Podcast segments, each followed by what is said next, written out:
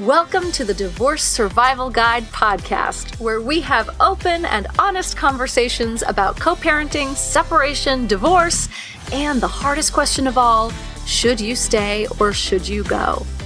I'm Kate Anthony, your divorce survival guide, and I'm here to help you navigate some of the roughest waters you've ever swum in and answer some of your toughest questions. I've been to hell and back and now it's my mission in life to help you get to the other side of this process with your sanity and your heart intact. Hey everyone, welcome back to another episode of the Divorce Survival Guide podcast. How's everyone doing? Great, right? Everything's fucking great. oh, Lord. Um, so here we are. We are in our final week of our sex and intimacy month. And I'm really excited to bring you this conversation that I had uh, with my dear friend, Libby Lydecker, also known as Dya Kaur. Um, Dya is a, Dya Kaur, uh, Libby is a Kundalini yoga teacher. Um, and she has been teaching Kundalini for 13 years. Um, she's also a spiritual life coach and a conscious sexuality podcaster. She has a podcast called Sexual Alchemy with Kaur that I was on a few months ago. when safety allows, she's an international retreat leader. Uh, remember when we used to be able to go on retreats and go to other countries?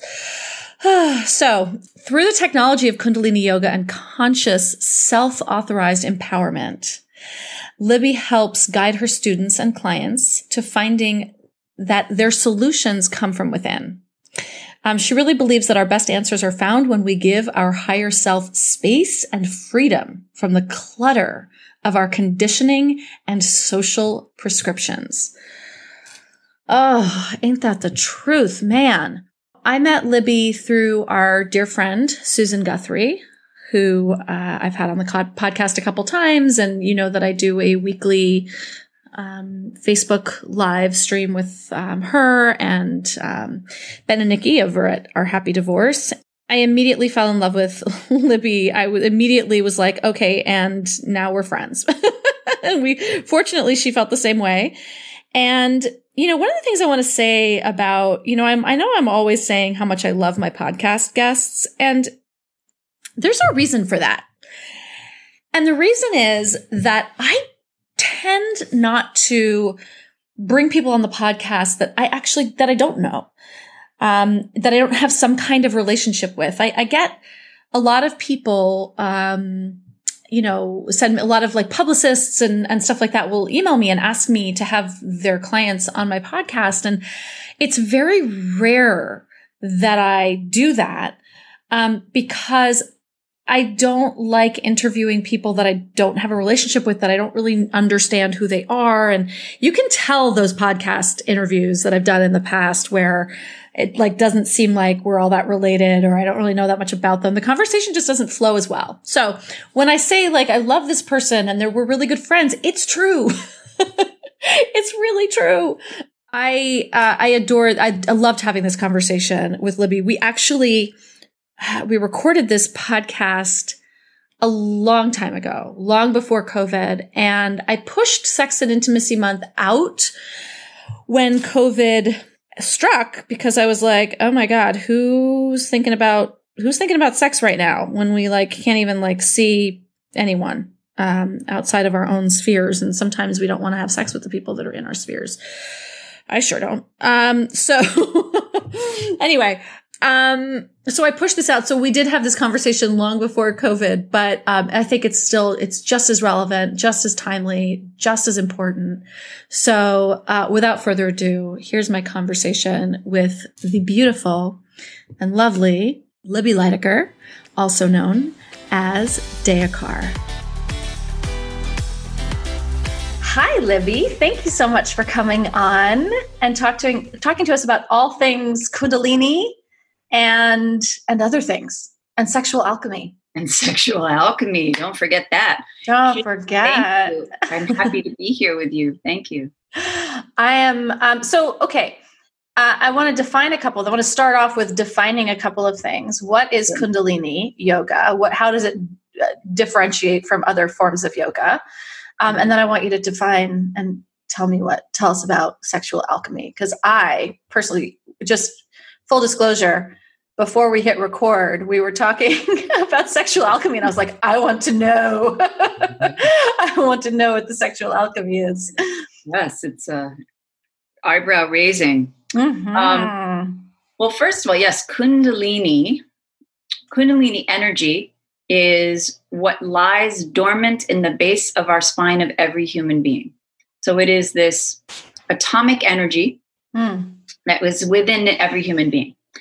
Kundalini Yoga is an ancient technology that helps to activate that primal energy at the base of your spine. Mm-hmm. In doing so, it moves the energy up your chakra system. We have seven chakras from the base of the spine to the crown of the head. And then the eighth chakra, the electromagnetic field, which is our aura. The exercises, which are kriyas, which is a combination of exercises, mantra, which is chanting sound currents that activate different glands in the brain, uh, different uh, chemicals in the brain, and um, breath work. So the combination of those three things make up Kundalini Yoga. Um, and so it's a very powerful technology to raise and activate that energy. And so you've probably heard the term nirvana, right? That kind of spiritual ecstasy that is the goal in many ways of a kundalini practice is to awaken the higher centers which is above the heart activating the heart center and opening to that feeling that is our birth that is part of all of us mm. um, so it's it's in many ways it's it's very non-assuming and not overly you know complicated but um, it's very powerful energy. And so it's it's an honor to teach it. I've been teaching for 13 years now. Yeah, and I mean, I will say that I, you know, since since we first met um, a few months ago, I guess it was, um, I've been like, I, I, you know, I keep Kundalini is the, kind something that's been sort of dropping around my my world for the last couple of years, and I've always been like, oh, okay, that's nice, or that's for that's for other people, or whatever, right? And then when I met you, it it just sort of it took root in a different way for me to hmm. want to explore it. And I think I talked to you about it at the time. I was like, well, where do you teach and how can I? And um, and then this mm, quarantine happened, and I thought, you know what? Now is the time. Now is definitely the time. And I was really called to it. And so I've only, you know, as you know, like started this journey like i don't know like a week and a half ago or so two weeks ago maybe I'm finding it unlike any other kind of yoga eh, because it's not a it's not mm, it's not unphysical, but it's far more about breath right. than it is about you know going into stretchy poses or anything like that. Right? It's like it, it feels to me like the yoga of the breath in a sense. I, I'm loving it. Oh, that's awesome. I mean, I'm I'm I'm loving it to the point where I'm like, oh, I'm I'm going I, am going to do this now. Mm-hmm. Like this is, you know. So thank you for bringing it into my life. And yeah, and I will say that in sort of touching on it in some small way, almost every day now, I feel that you know, especially in this time when things are so, you know, cuckoo for Cocoa Puffs, mm-hmm. when we're, we're recording this in the middle of quarantine, mm-hmm. that it's, I'm finding it very grounding and, and also elevating, right? It's that, yes right? Yeah. Like yeah. grounding and elevating, grounding and elevating. That's sort of my my really really novice experience of this. That is an amazing description because and and mm-hmm. to your point that I can explain it theoretically, right? What it's designed to mm-hmm. do, right. but the most important thing is your experience of it. Why the experience is so powerful is because that is how we learn and change, right? Yeah. We can read something in theory like we've all done that with a self-help book for example right underline underline exclamation point dog-eared every page right i'm going to be a new mm-hmm. woman when i walk away from this book and then a week later Yeah, right. theory, it all makes sense, but it hasn't inherently changed us. What I find right. the magic of this practice is, and what I have been practicing it myself for 22 years, teaching it for 13, I have seen not only in myself, but in so many students and so many friends and colleagues, major transformational growth happen because it's an introspective yoga. It's not about your body, it's not about the postures necessarily or your physicality. It works on your glandular system, it works on your nervous system, and it works on your subconscious mind. And the hmm. subconscious, when we are not aware of it, right, it's this peripheral part of ourselves that is often the driving force through a lot of the decision making, a lot of our reactions, right? We're still in that yes. reactive where we can be jerked around by life circumstances. When we take over the driver's seat of our own consciousness by being more subtle, by going inward. Kundalini yoga is practiced a lot of most of it with your eyes closed. We are mm-hmm. so extroverted as a society that when we get the chance to be more introverted, we can relate more to our subtle nature. And in doing so, heal the old wounds and then also begin to navigate from our inner GPS system, which is our intuition at your third eye point, mm-hmm. and your gut brain, right, at your solar plexus, and your heart. The wisdom of your heart center is so much wiser than any intellectualism that we can ponder, right? Yep, I love this. You know, the very first thing that I do with all of my clients, and the first thing that I do with in all of my programs is um, an inner guide visualization. Mm. And I feel like this would actually, I would love to add a sort of a, a different, a sort of a, a Kundalini-esque sort of uh, meditation to it as well, because that's that's the entire purpose of the first modules of my program, right? Is getting in touch with that intuition. Yeah because especially in my work right should i stay or should i go yeah. we know mm-hmm. yeah we know you know if you check in when you drop in mm-hmm. and you connect to that intuition you know what you need to do sure. Right and and it's that as you said that sort of extroversion or all the chatter or the inner critic right that that overwhelms that mm-hmm. and our connection to that into our own intuition is so um, fragmented right. by all of the outside noise mm-hmm. right yeah. and that that dropping in to that connection is is the most i think it's the most important and profound thing we can do as as humans absolutely i mean for sure it and, and in some ways the most difficult work right and and 100%. look at what we're being given right now in the middle of this pandemic right how much chasing have we done? How much seeking and following and carrot chasing, right? There's always something new on the horizon. Our cons- obsession with consumerism, our our giving away our power in so many ways, especially as women, because I, we we both really focus on women's consciousness. Um, and what is the gift we're being given right now to go inward?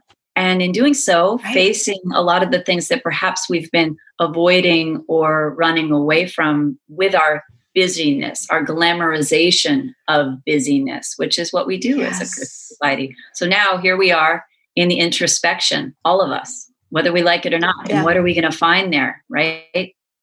It's it's yes. work. It's so important. Yeah. Mother Earth is like it's time. It's t- yeah, we talked about this yesterday. You know, we were talking about the this this idea of of of nurturing that this is a period of time where we're kind of being forced we're being forced inward, being forced into our homes, in into these uncomfortable places in ourselves where we're just with our own selves, mm-hmm. where we're kind of being forced into self nurturance. Yeah. Yeah. And this is such a, I think, a profound and powerful practice to bring to that. I wanted to go back to something else you said about you always feeling like there was like Kundalini, for example, was in your peripheral. It was kind of around, you'd heard it, you'd taken it in, and it never felt like it was for you. And I taught beginners classes, and I would always ask people what what brought you in for the first time because I was always curious. Uh-huh. Um, because it yeah. is a particular practice. It's it's really something that you're either ready for or you're not. You know, and mm when you're ready mm-hmm. for it, you're ready to grab onto the rocket ship and transcend um, and to really do the work because it's it's no quick fix solution because it's you working on you Now, yeah. Not only you can't escape. most effective, right? You can't escape, and it's also you can't give your power away um, to anyone else. It's not someone else right. or something else or a guru or a teacher or a therapist or whatever fixing you. It's you remembering that you already had it all along, right? It's you remembering your connection to source. It's you remembering that wisdom, the magic that you had as a child. I mean, I when I mm-hmm. first started practicing, I would have all these like random little memories, little magic moments from my childhood come up. And it was just little things in my subconscious mind kind of being released. But doing so, it kind of helped me remember that girl who knew who she was, who before she got socialized, before she went yeah. through puberty and started to judge herself through the lens of society, through the lens of um, the patriarchy, if you will, right? Suddenly now I'm mm-hmm. being viewed as a woman and I'm going to judge my own body and I'm going to judge how everybody sees me or, or, or be overly concerned with that. When you were just your core, your essence of a being, um, how powerful you are.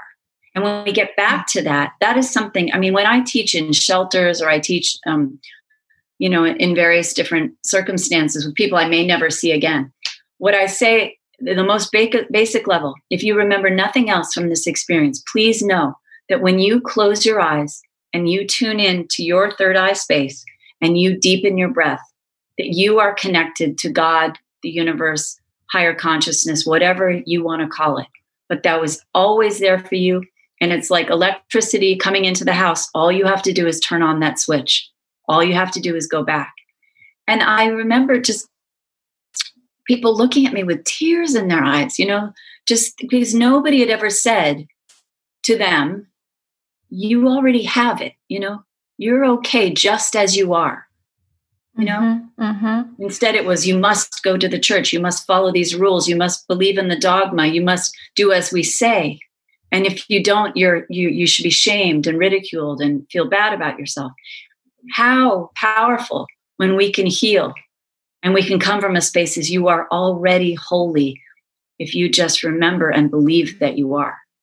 The most freeing thing. So beautiful it really is. And and it is that, you know, it's the layers that we have to dig through, right? Of to try to, you know, that, that we've been trying to dig through to quote, remember who we are or hear our own voice. And at the end of the day, it's actually quite simple. Yeah. Yeah. Right. It, it, it's actually quite simple. And um, you know, what's not simple is what happens afterwards, right? I know that for me, and I hear this every day with my clients, and I'm sure you do too, that, you know, that when I say to them, hold on, what do you know? Mm. It's like a shot of light, right? Like they know it. And then it's, yeah, but, and, oh, but then this, and, you know, or, but like, or judging, or all of the, the, the critic stuff that comes in, right? But man, when you say, What do you know? Mm-hmm. Mm-hmm. It's the simplest thing the answer that just comes shooting up i think and i and i always imagine it as shooting up from your core center. Yeah. And that's right? baby. That's it. Yeah. Yeah. Yeah. It's a real thing. I love it. And I, I love to mm-hmm. hear that this is already personally affecting you and that you now you know have the time to give yourself um, a little more self-care and, and go into that space. It's wonderful and i hope that more and more people will take that time to do it. And i'm having that experience. I'm offering these classes every day on zoom and you know i'm having mm-hmm. people who've never done it before saying you know they're they're dealing with a lot of anxiety a lot of fear right now and they're saying to me this is saving me right now. For myself i just see the the results right? So and it's just a, it, it's a continual miracle to me every day when I have new students or old students and, and I hear their stories and I hear what they're healing from major addiction problems, major yeah. phobias, major um, psychological, psychiatric problems. When they're doing this inner work, um, they start to melt away. They, it's it's almost like people describe it this way. It's like I still can remember it, and I almost look for it in myself, that old feeling, that old, you know, get yes fear, Mhm. and I just can't find it anymore. Mm, And that to me is the best way of explaining it because it really is like I love that. it's just it's just kind of like evaporated off you. That you Yeah. did this inner work, you went deeper and you let go of whatever those that had kind of clogged your pipes, you know, whatever Mhm, had kind of um, collected, and you're just refining yourself. And in that refinement, clearing out those old stories or those old collected or projections that have been put on you by other people, right? Mis um, ourselves. hmm I call that process sometimes getting current with ourselves, right? That when we've gone through some kind of transformation, that when it's really organic and it's really happened, our brain is sometimes still holding on to the old way of being. And we start to act out of that. And then you're like, oh, that that's actually not who I am anymore. That's so weird, right? And we don't, there's that space Totally. of getting current with the transformation, right? I love that. I love that. I love that experience. I love watching that happen in clients. And they're like, yeah, but I'm so confused. It's so weird. I'm like, yeah, you just haven't quite caught up to your own growth and healing yet. Yeah. Right? Yeah. So 'Cause you're, still looking for the old person, the old version. Right. yourself. yeah. I like that. I like that imagery too of like you're kind of looking for it in yourself and it's like not there. Yeah. It's like, Like, where to go? what? Where'd it go? And, and then who am I without it? It's who you always were. and that's Yeah. Yes. Well, that's a huge one. I I remember experiencing that sort of when I was going through um, the you know early stages of of twelve step work, right, where you get to a certain point where you've really kind of like identified and released all your character defects, right, and then you're sitting in the space of, but who am I without them? Because you haven't quite you haven't you haven't rebuilt yet, right? You've just stripped away and then it's like well if i'm if i am not those things who the fuck am i? You know? And there's a space that it feels like there's a space to sit in. And that's you know one of the things i love about 12 step work is this is that you know there there are a number of steps that are about becoming willing hmm before going on to the next step right? It's and it's it's in that space of just sitting with and being with Yeah. Yeah. And, you know, in our practice, addiction recovery is dealt with in, in the most loving way that I've ha- had ever heard of prior to it. And basically, it comes Mm. from the belief that any compulsive behavior, i.e., addiction, right, that is Uh-huh. hurting you, that you're doing, you know, habitually, uh, and be it from the most benign to, you know, uh, you know, whatever, to the most da- heroin addiction or something like really deadly, um, is ultimately just seeking the feeling of connection with God. It's just trying to remember that feeling of con- being connected to source, of remembering that we, whatever we've lost along the way, trying to get back to that. In that way, um, those habits are really quite beautiful, right? I mean, obviously, when they're self-destructive, that's obviously something you want to stop. But the the the want behind it is pure, is actually a beautiful thing. Yeah, I never really thought about being high as being like we talk about a spiritual high, right? And so Yeah. it's the same. But that's what you want when you get high. That's what you want when you get drunk. You want that feeling of elevated consciousness. And Right. the, what has been the most exciting part of this journey for me is when I've reached that state in the practice of meditation, in the practice of the yoga, when I go into that ecstasy where I'm like, this is better than any high I've found anywhere Mhm. else. And it's Mhm. organic, it's there. Right. And to, to, it's so exciting to me, for me, to be able to show that to people that you already have this. You just have to, again, flick on the switch, know how to do it, find it in yourself and it's always there. It's like a, a, a never ending well, wellspring of source that you have within you. It's the coolest and it, it just thrills me to, to get to see people find that in themselves. It's really cool. I I remember um, you know, the first time I think that I really like that Kundalini became sort of really was in my um, sphere was when I first got sober. And there's a uh, a woman that I follow who um, uses Kundalini in all of in her programs, and she's a she's she's like a you know she's not an AA person, and she's not anti, but she's very much like you know for people who don't identify in that way. Um, and she uses Kundalini in her programs, yeah. and yeah, and now I I can sort of see the connection. Yeah. Uh, a little bit better. We're going to take a quick break to hear from our sponsor. Today's episode of the Divorce Survival Guide podcast is sponsored by BetterHelp. BetterHelp is an online counseling service. They counsel more people worldwide than any other online service available. And I love BetterHelp. They will assess your needs and they'll match you with your own licensed professional therapist. You can start communicating with a therapist in under 24 hours. This is not a crisis line. It's not self-help. This is professional counseling done securely online.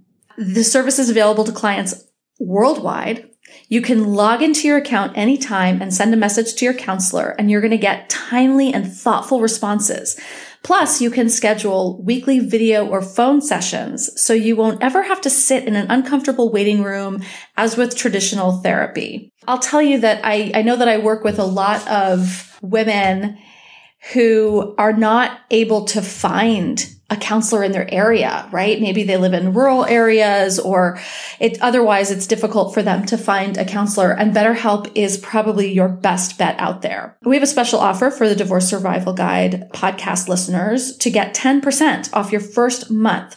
So go to betterhelp.com slash divorce survival guide. Now that's betterhelp H-E-L-P and join the over 500,000 people taking charge of their mental health with the help of an experienced professional. Again, that's betterhelp, H-E-L-P dot com slash divorce survival guide. We also we were talking um, before, again before we hit record about how um, Kundalini can be used to um, heal trauma so I want to talk a little bit more about that because, well, because who doesn't want to heal their trauma? and who doesn't have, you know, and who doesn't have it? Yeah. Yeah. So how does that work? For your audience, you know, um, the mm-hmm. trauma of a divorce, the trauma of a relationship um, ending and or yeah. graduating, right? To see with a little more uh, eagle eye vision, right? So in, in our practice, we describe it this way that you have three minds. You have your positive mind, which just helps you get out of bed every day, and the negative mind, which helps you from running into traffic, right? You have the discernment mm. quality. And then the neutral mind, which I prefer to call the authentic mind because it's really the most true part of yourself. But if you think about it as kind of an eagle eye view, it's seeing the forest for the trees. It's having that overall perspective. We see things not as they are, but as we are. So all of us, to some degree, are looking at life through dirty windshields, right? Right. We all have a lot of bugs and a lot of leaves and a lot of gunk. So to varying degrees and at varying times, you know, throughout our life, right? Um, what is amazing to me about this practice is that it helps you clear out a lot of that fog, right? A lot of that mm-hmm. gunk mm-hmm. because you are getting into your more neutral nature. And in doing so, by meditating, by focusing at your third eye, by finding a deeper breath, by connecting to something more profound in yourself, you're less reactive. You're taking things less personally. You're seeing the forest for the trees. This isn't about me, right? You can therefore step back from a relationship that no longer served you or a heartbreak that took you down and say, okay, honestly, what was the lesson in this? What does my soul need to learn from this? If I, you know, we in the yogic perspective, lives that we kind of pre-chose for ourselves because it was going to present us with opportunities and obstacles that would help our soul grow. If you think about it that way, each thing that happens, we can say thank you no matter how painful. How can I Mhm. grow from this? What can I learn from this? And a relationship ending is a chapter closing, right? It's it's it doesn't always have to be a tragedy. In fact, sometimes it's quite a blessing. I'm sure you've heard that many, many, many times, right? I, I've experienced it. and also, What would you have told Yeah. yourself while you were in the middle Mhm. of it, right? right. You Mhm. had that eagle eye perspective while you were going through it, right? And that's the yogic Mhm. approach. That's a more spiritual way of looking at our lives that can help us in the moment of trauma not to spiritually bypass that's not to say to like disconnect or like, like i'm not going to feel anything no feel Yes. but go through Yep. it with wisdom go through it with less victim mentality less reactivity Yeah, I want to. I want to actually uh, go back over that track a few times about spiritual bypassing Yeah. because I think that this is a really important place to sort of drop in here, right? Because we can so often say like, "Well, oh, everything happens for a reason," yeah. right? And so, and it invalidates people's experiences Totally. And it invalidates the real trauma and pain that they may be going through by sort of just you know oh you know give it up to god or it's god's plan or your soul's purpose. And that's not what you're talking about. And i just No. want to be like super clear. Yeah, and it, it's so important to differentiate that because that is the bypassing is that like just stay in joy. And life is we live in a duality right? We're in a the third dimension has all Yes. things and we are meant the positive vibes only. No, like no. There is in in that in that dialogue in that rhetoric there's a lot of um, blaming right and shaming right? That if you go into your emotions or feel your feelings that you're somehow not um, doing your work right? That's not what we're talking about. I really i encourage people to go through your dark places but with consciousness just means an understanding that there is a a way through this first and foremost and that to not be afraid of the dark places in the same way Mhm. Yes. And I think that that's, yes. And I love that, right? Because I do think in spiritual bypassing, there is a, there's a jumping over of the darkness and there's like a, there's a, mm, ignoring that the darkness is actually happening. right Um, and, and so, right. So, so we're jumping over that dark place and there is so much information in the darkness. We do not want to. One of my values years ago, when I was doing first doing values work, I have a value called mud bath. Um, my mud bath value, which is about the fact that I truly value going into those dark places, like it, like going to a spa and getting mud, like you know, mud and shit, like rubbed all over you, and then you get sloughed off, and like, holy moly, you're like totally renewed and regenerated, right? Mhm. but you can't get that if you don't go into the darkness Mhm. and if you jump over it in that way that the you know here's something that i've that i've noticed in the spiritual bypass community yeah is there's a lot of angry people oh totally it's just it's repressed. like it's a repressed. latent yeah yes it's a latent repressed anger and you'll see it flare up in their defense of their love and light uh you know practice or Mhm. preaching right Yeah. and that's the problem is that if we don't go into the darkness if we don't actually be in that anger if we don't safely and as you say consciously with consciousness feel the feel the hard quote dark whatever feelings Mhm. they're gonna be there but they're gonna be in really unconscious destructive leaky ways. For sure and that's when we get sick. That's where illness has fertile ground to root in. When we Yep, deny the feelings and when we especially as women try to make ourselves smaller and try to make ourselves more agreeable and more Yes. palatable for somebody else and the worst thing that we can do is be angry an angry Yes. woman is very threatening to our society so we Mhm. dim that in ourselves um, i think because an angry woman is powerful as fuck oh watch out right Mm-hmm. And that is the Kali Ma energy. Yes, right? exactly. And, yes. You know, Kali Kali Ma, the goddess, the Hindu goddess. Check look her check her out if you don't know much about her, but she's often misunderstood because she is a justifiable rage. She is Mother right. Earth saying, "Hell no more Brazilian wild, you know, uh, rainforest fires. Hell no more the entire continent of Australia being on fire. No more." Yeah. Right? And that right. within us, every woman carries that necessary power. I often discover so when I teach my women's retreats, I always spend Saturday night doing this this meditation called Adi Shakti. Mm-hmm. Adi Shakti is this mother power energy. It is the ferociousness of the mother, right? Because nothing is more powerful in nature than a mother protecting her young, right? You uh-huh. don't mess with the mama bear, right? Right. Right. That.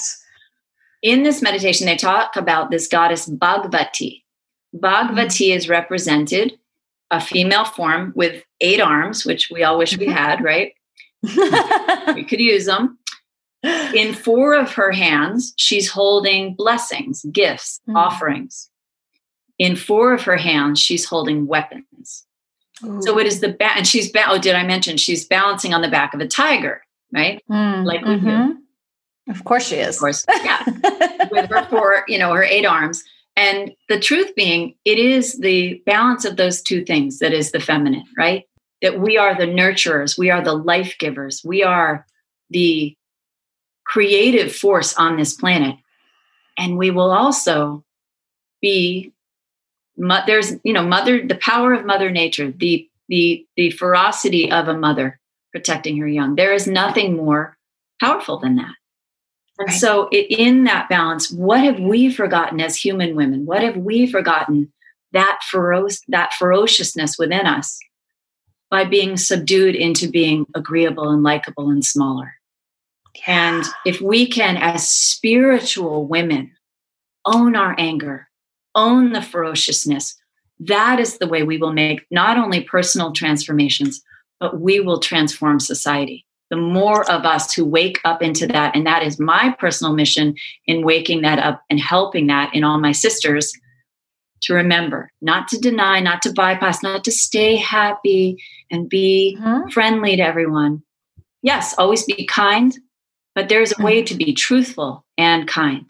And so many women I know have throat chakra issues. So mm-hmm. many women have thyroid problems because they have been clamped down, literally been shut down in their throats. So true. It's so powerful. It's so damn powerful. And, you know, we obviously share this mission, right? and, to, and it's not just, it's not just, I want you, neither one of us wants women to unleash their anger, right? It's, we want you to process it and accept it and feel it and and work with it and into it right? We don't want everyone just going home and started screaming at their husbands is basically what i'm saying right?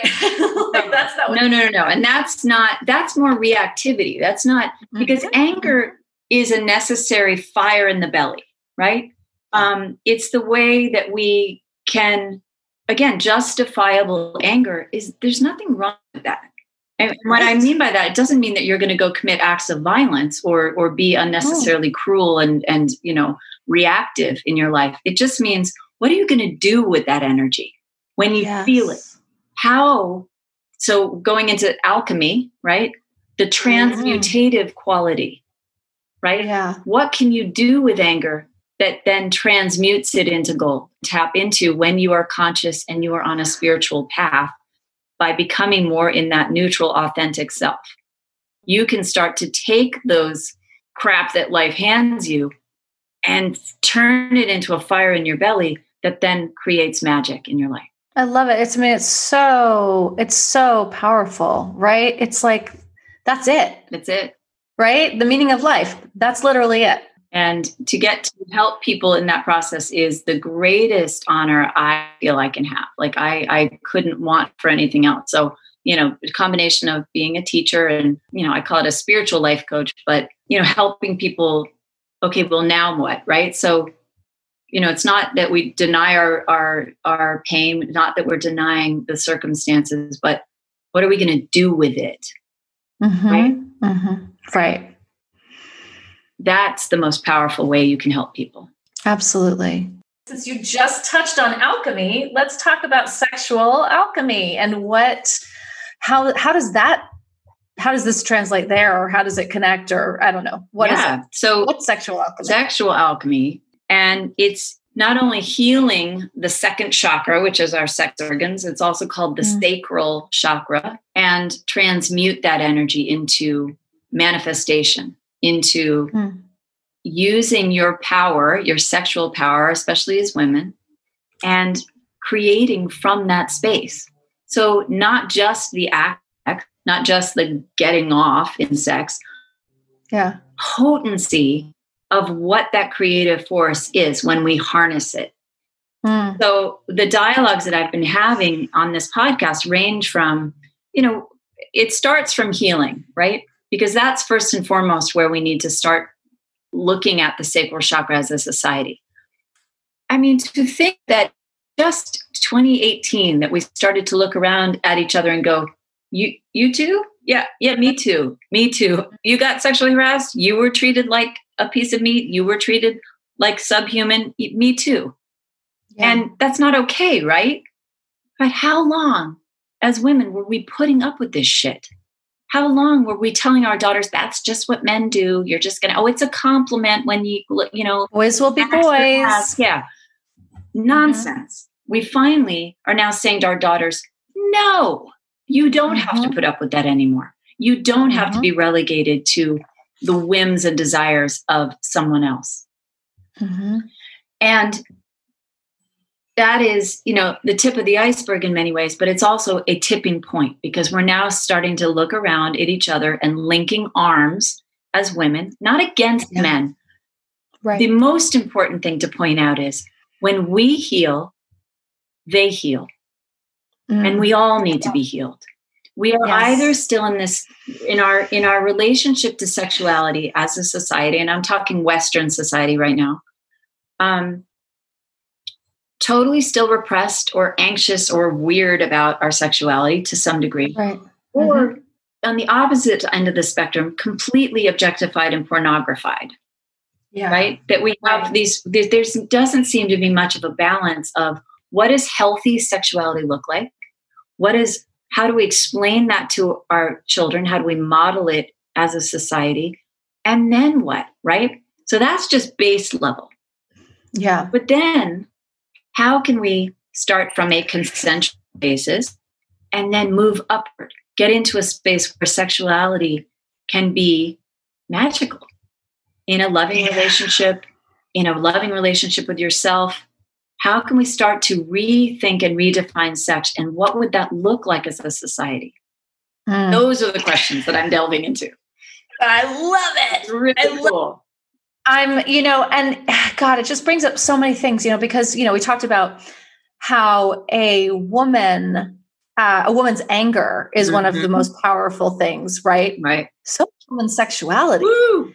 it is i mean and it's it's right it's the most powerful thing and it is the also so um, uh, I think challenging and frightening for for men, you know, because you know that men's sexuality is fairly simple and straightforward in many ways. Straightforward being totally intentional pun, um, whereas ours is so complex and you know and so different and so varied right? And a woman owning her own sexual power, well, like, let's face it, like, it's so terrifying to the patriarchal structures that that that we're called you know slut we're slut shamed for it mm-hmm. um you know women's sex work is illegal you know i mean there's like women actually having active choice in their about their bodies and how they use it sexually is actually illegal. Yeah. Um, reproductive freedoms are very mm-hmm. threatened, and are reproductive exactly, exactly, yeah. um, because the you know women's sexuality is quite miraculous in many ways. It is, and so it's very yeah. threatening. Yeah. Well, one of my friends, when I I had my children, my first son, my child, I remember feeling like a walking nerve ending. I remember I just couldn't explain what happened to me because I'm like, yeah, I don't know. And one of my dear friends who's a healer said, but think about it as a woman, you are a conduit to the universe. You literally drew life down from source through your body and transmitted it into this earthly plane. Of course, you're going to feel sensitive. You are an access point to God. Yeah. And I was like, yes, like that was the most beautiful way of explaining it. And if we think of ourselves as that, that we have this power within us, that the vagina is literally an entranceway to un- a universe. How beautiful, you know, how profound, Amazing. how sacred. And how yeah. differently would we think about ourselves? How differently would we think about that sharing that with another person, right? I want to talk about the fact that, like, yes, sharing that, like, we as women, I think um, we discredit the power that that has and we give it away in such random and disrespectful way disrespectful of our own power right and i don't mean right so that if we you're right if we if we honored our own power our own sexual power mm-hmm. um, and that power that you're talking about as being this sort of conduit to a to a universe mm-hmm. um, we might really think differently about who we allow inside of our being. Sure. But I would right? also say, and you know, I, I think there are, it, you know, we, I just had this discussion with my, my, um, the group that I'm leading to become teachers right now, but we were mm. talking about um, conscious sexuality in that way. And that there's a lot of, again, kind of control of women in terms of the spiritual world, like, well, um, that you know there's an imprinting when a woman sleeps with a man that he imprints on her auric space um, yeah. but truly the more sensitive we all become because i would say mm-hmm. that when men become more spiritually sensitive too they recognize that when you're combining the portals that open in sexuality with another person that you are attaching energetically to them yeah, right right whether we yes. recognize it or not the more that subtle we become, the more we recognize that it's happening. I have a male friend who said, I would not sleep with anyone who I wouldn't want to be. Oh, interesting. And that, from a male perspective, I think is really cool, right? Because he's recognizing yes. the energetic exchange, the power and potency of sexual energy and the combination of such. It's that's really cool, really right? Cool. Yeah. yeah, that's really cool. There was something else I wanted to t- uh, touch on about that and the power and the patriarchy and how threatening it is. And I can't remember what the specific. I think that if we viewed ourselves differently, if, if we actually took on that mm, that lens, mm. even even for a moment, right? If everyone could just sort of take on mm, that point of view for just a minute Right. Like, what if you were this ultimate source right. and this sort of this conduit and this pathway? Mm-hmm. How might you make your decisions?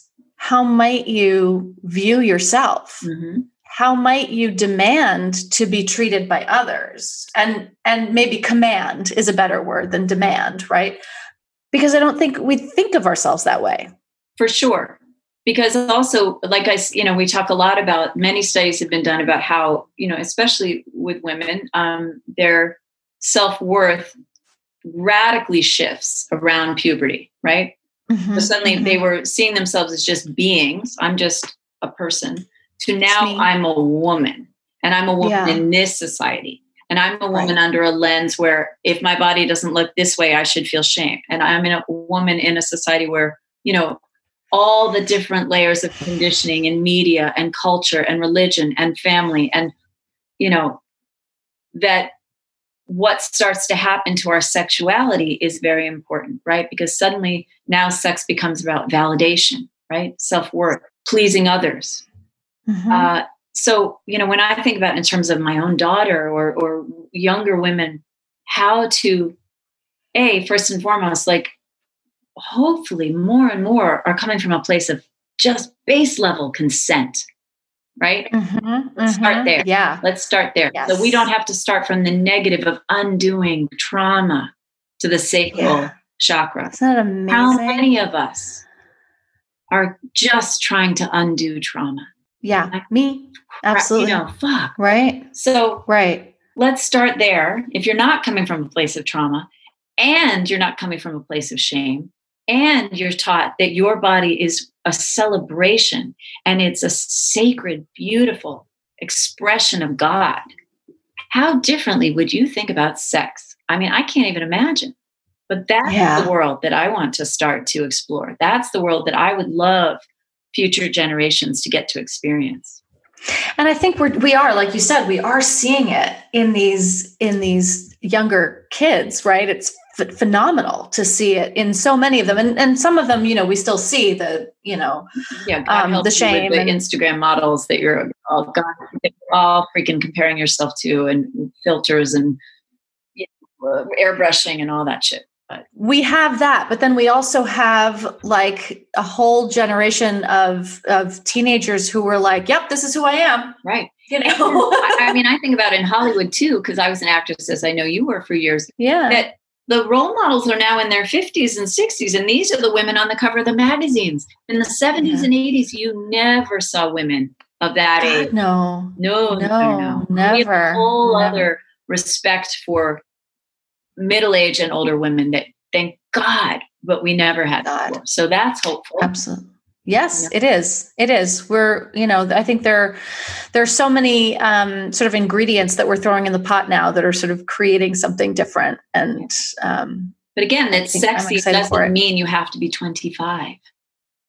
Yeah, You know, or super skinny, or right. you know, right, we're we're fitting or white. the, the check boxes that that have been prescribed and so in that way when women start to open up to feeling sexually confident at whatever age um, Mhm. and then recognizing that pleasure is i mean what if we saw in in the same way as we were talking about addiction right if you're finding pleasure as an expression of communing with the divine rather than just a dirty act that you do that you have you know Right. what a different way of relating to it what a different way of of understanding that that energy is god energy that you are a goddess in that moment Yeah, and what a different way that we would actually be engaged in the act of it, right? Because if you know, I think so many of us had sex for so many, you know, reasons and, and ways that were literally not that. you know, mostly like to get love or, you know, um whereas like if oh my god, like I would have sex in a completely different way Mm. if that was the outcome. Right. You know, but imagine being versus- taught that as a Right. girl Oh my you have- God. I want to be I want to be taught that now. right yeah i mean and so you know I, i'm making this podcast and i'm like you know I'm, I'm having all these different people and not only people who have healed sexual trauma but experts who have helped women do that and then really getting into work as we go along more and more about how expansive the energy can be right Mhm. how beautiful and how um, it is your birthright to experience sexual pleasure and um, allow for that vibration to exist on this planet. I always say that to people when they're like, well, what good is my meditating going to do to save the world? Right. But the truth is, if you think of things as scales, right, there's so much pain and suffering in the world, right? Mhm. So anytime you increase your vibration just by a notch, and then I increase my vibration by a notch, and a few other people do, right? We start to create more space on the world for that vibration to exist, right? yeah. And in the same way, if you start to heal, and I start to heal, and more and more women start to heal the sacred sacral chakra, Oh yeah. what collectively can happen and welcoming our brothers our men into that Mm. space welcoming them into that healed vibration of sexuality we are healing them Yes. And that's, you know, that's a conversation that I have a lot with my friends when we're talking about, you know, all of this shit, right? That we're constantly talking about where and how do we invite men into these conversations. Yes. Not about blaming and, and us against them. That's not helpful at all. Not at all. Not at all. Um, and so, how and where do we make that invitation? And into what are we inviting them? Well, and it's to your point earlier, too, about how threatening it can feel to men, how powerful women's sexuality is, because right. we are the life bearers, right? That that they cannot reproduce. We have right. that biggest, you know, the subconscious reaction of the male is yeah of course I, I want to i want to own that for myself. I want to control that. I, I i can imagine as a woman if i'm relating energetically that would feel very threatening. I don't have that within myself. Right. So how can we relate in an i don't want to say non-threatening but in a way that is inclusive yeah. and safe for men to feel that a woman's power is safe we have to heal first. A wounded woman who is not healed yeah. is the angry, yes. scary yes. aspect that we don't want to go into, right? Exactly. That is yep. the unhealed mother who damages her children, right? Yep. Right. So exactly. Exactly. First and foremost, as women, we have to come own our anger, transmute it, and heal it, and then invite men into that healed womb right? Yeah. I love it. I love it. I feel like we could again like have this conversation all day. Um, but big stuff. It, it it is big stuff. It is huge stuff. Um, but so tell us tell us where we can where everyone can find you, where they can listen to your podcast and do this healing work for themselves. Yeah, thank you. Um, so uh, the podcast is launched. It's on iTunes and Spotify now. It's called Sexual Alchemy uh, with Dya Kaur, which is my uh, spiritual name, D Y A K A U R. Um, follow me on Instagram, Sexual Alchemy with Dya Kaur, or Libby Hudson Lydecker.